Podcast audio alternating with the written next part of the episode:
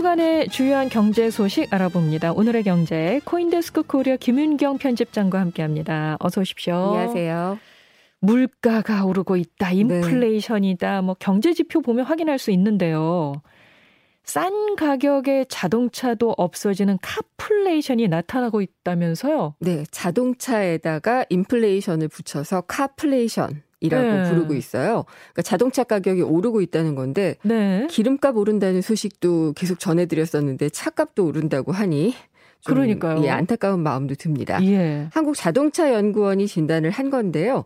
지난해 국내에서 판매된 자동차 편, 평균 가격이 4천만 원을 넘어섰다고 합니다. 평균 가격이 4천만 원을 넘었어요? 네.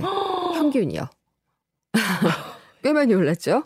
예. 이 자동차 가격이 올라가는 이런 카플레이션이 나타나는 거는 어, 일단은 글로벌 완성차 업체들, 그리고 우리나라 업체들도 수익성이 낮은 소형차 대신에 수익성이 높은 대형차, 어, 이런 것들을 생산을 확대를 하고 있기 때문이라고 합니다. 네. 그러니까 이제 가격이 낮은 차를 찾기 어려워지고 있다는 그런 분석이고요. 네. 어, 그래서 이 완성차 업체들이 코로나 사태 때문에 판매 실적이 많이 악화가 됐었기 때문에 수익성을 제고하는 전략으로 어, 좀 상쇄하는 경향을 보이고 있다라는 게 이 한국 자동차 연구원의 설명입니다. 예. 근데 이제 수익성 위주 전략 뭐 당연하겠고요.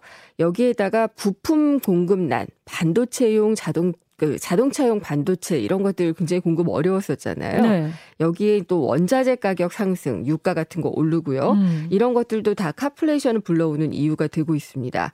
그리고 우크라이나 전쟁 어, 유가를 상당히 좀 많이 끌어올렸었잖아요. 네네. 이런 네. 외부 환경이 다 제조 원가를 올리고 있는 환경입니다. 그렇군요. 그래서 이 뭐 경제 제재에 따라서 국제 유가 오르고 또 물류 비용이 증가하고 이런 음. 것들이 자동차뿐만이 아니라 제조업 전반의 인플레이션을 자극하고 있는 그런 상황이죠. 또 다른 이유가 있을까요? 환경 규제도 문제가 됩니다.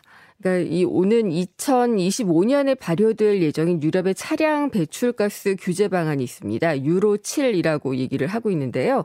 이게 이제 최신 내연 기관차도 이걸 충족하기 쉽지가 않다고 합니다. 네. 그러니까 그걸 맞추려면은 아무래도 이제 비용이 좀 많이 들 것이고, 근데 이제 전기차 같은 경우에 원가가 좀 내려오면 그걸 사, 면 되잖아요. 네. 전기차의 원가 하락은 또 예상보다 지연이 되고 있는 상황이라고 합니다. 뭐 계속 그 배터리 문제가 네. 대두되고 있었잖아요. 그렇죠. 그래서 연구원의 진단은 일단 이런 카플레이션이나 물가 상승 추세 때문에 어, 소비자들의 실질 구매력이 감소가 되는 상황에서 차 가격이 오르게 되면은 아무래도 신차 구매를 포기하거나 미루게 되고 예. 이런 경우에 중국산 자동차들이 몰려올 수 있다. 이렇게 지적을 하고 있고요. 아, 틈새 시장을 노릴 수 있다. 예. 그리고 취약계층 같은 경우에 차 관련 세금 감면범이나 이런 것들을 확대를 하고 좀 지원을 하는 방안을 좀 모색해야지 된다라고 조언을 했습니다. 네. 자, 이런 가운데 쌍용 자동차 인수 얘기가 다시 무르익고 있네요. 예, 최근에 에디슨 모터스가 인수를 한다고 해가지고 한 8개월여 정도 끌었었잖아요. 예. 그랬다가 이제 계약이 해지가 된 상황이죠. 돈을 못 내서. 네네. 네. 이번에는 쌍방울 그룹과 KG 그룹의 2파전 구도가 되고 있습니다. 네. 어, 이 쌍방울 그룹 같은 경우에는 이미 인수 의향서를 전달을 했어요. 이 쌍용차 매각 주관사인 이와이 한영에 이 인수 의향서를 제출하고 본격적인 인수 전차를 밟고 있고요.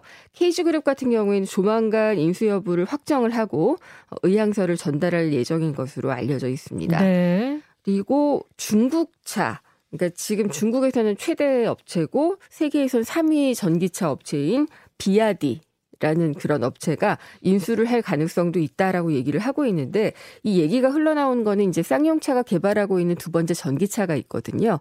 거기에 배터리를 탑재를 하기로 하는 그런 협력 관계가 맺어지고 있습니다. 오. 어. 그래서 이제 비아디가 인수하지 않겠느냐 이런 얘기들도 나오는데 먹튀 논란이 상하이 자동차 때문에 아무래도 있었잖아요. 맞아요. 그래서 네. 중국 차에 대해서는 반감이 없지 않은 그런 상황입니다. 그래서 네. 쌍용차 측의 얘기도 어, 비아디와의 배터리 외의 협력은 전혀 논의되지 않았다라고 밝히고 있는 걸 보면 쌍방울 그룹과 케이지 그룹의 이파전 구도다라고 보시면 될 것 같습니다. 그 이게 그 쌍용 자동차 인수 과정에서 뭐 에디슨 모터스도 그랬고 네. 이게 자금 문제가 상당히 큰 문제로 그렇죠. 대두가 되는 거잖아요. 예. 이두 회사는 자금력이 충분한지 어떤지 모르겠네요. 일단은 자신감을 보이고는 있습니다. 그래요. 이 쌍방울 그룹 같은 경우에는 지금 이달 초에 어, 특장차, 그러니까 뭐 소방차라든가 뭐 트럭 같은 그런 차들을 만드는 계열사가 있어요. 광림을 이제 중심으로 해가지고 인수 포스, 테스크포스를 어, 그 설립을 했습니다. 그래서 이제 자금 조달 계획을 세우고 있는데 일단 제3자 유상증자를 통해서 4,500억 원을 마련할 예정이고요. 또 작년에 쌍방울이 이스타항공에도 들어갔었잖아요. 네. 인수 참여에. 그때 이제 쌓아둔 유보금까지 합하면은 6,500억 원은 외부 투자 없이도 확보할 수 있다. 이렇게 얘기를 하고 있고요. 오늘 뭐 기사를 보니까 예. 쌍방울 그룹이 광림에 발행한 전환 사채 이 전환 청구권을 행사를 하면서 예. 엄청난 또 차익을 거둘 것이다 이런 기사가 나와 있대요. 아 예. 그리고 이제 그 말씀을 드리려고 했었는데 그 쌍방울 그룹이 쌍용차를 인수한다라고 하니까 주가가 많이 올랐어요. 어. 주가가 오르니까 그 전환 사채라든지 또 주식, 계열사 음. 주식 같은 걸 팔아가지고 많이 이제 이득을 남겼는데 이게 인수 자금으로 쓰인다기 보다는 요 때를 노려가지고 음. 어, 좀 차익을 거둔 것이라서 좀 논란의 여지가 있는 그런 아, 부분입니다. 그렇군요. 이제 KG그룹 같은 경우에는 이제 하반기에 계열사 매각 대금도 있고 또 사내 유보금도 많이 있기 때문에 어, 자금을 좀 마련할 수 있다라고 이제 자신감을 보이고 있다고 합니다. 네, 쌍방울이나 KG그룹 모두 쌍용차를 사면 어떤 시너지 효과를 기대하고 있는 걸까요?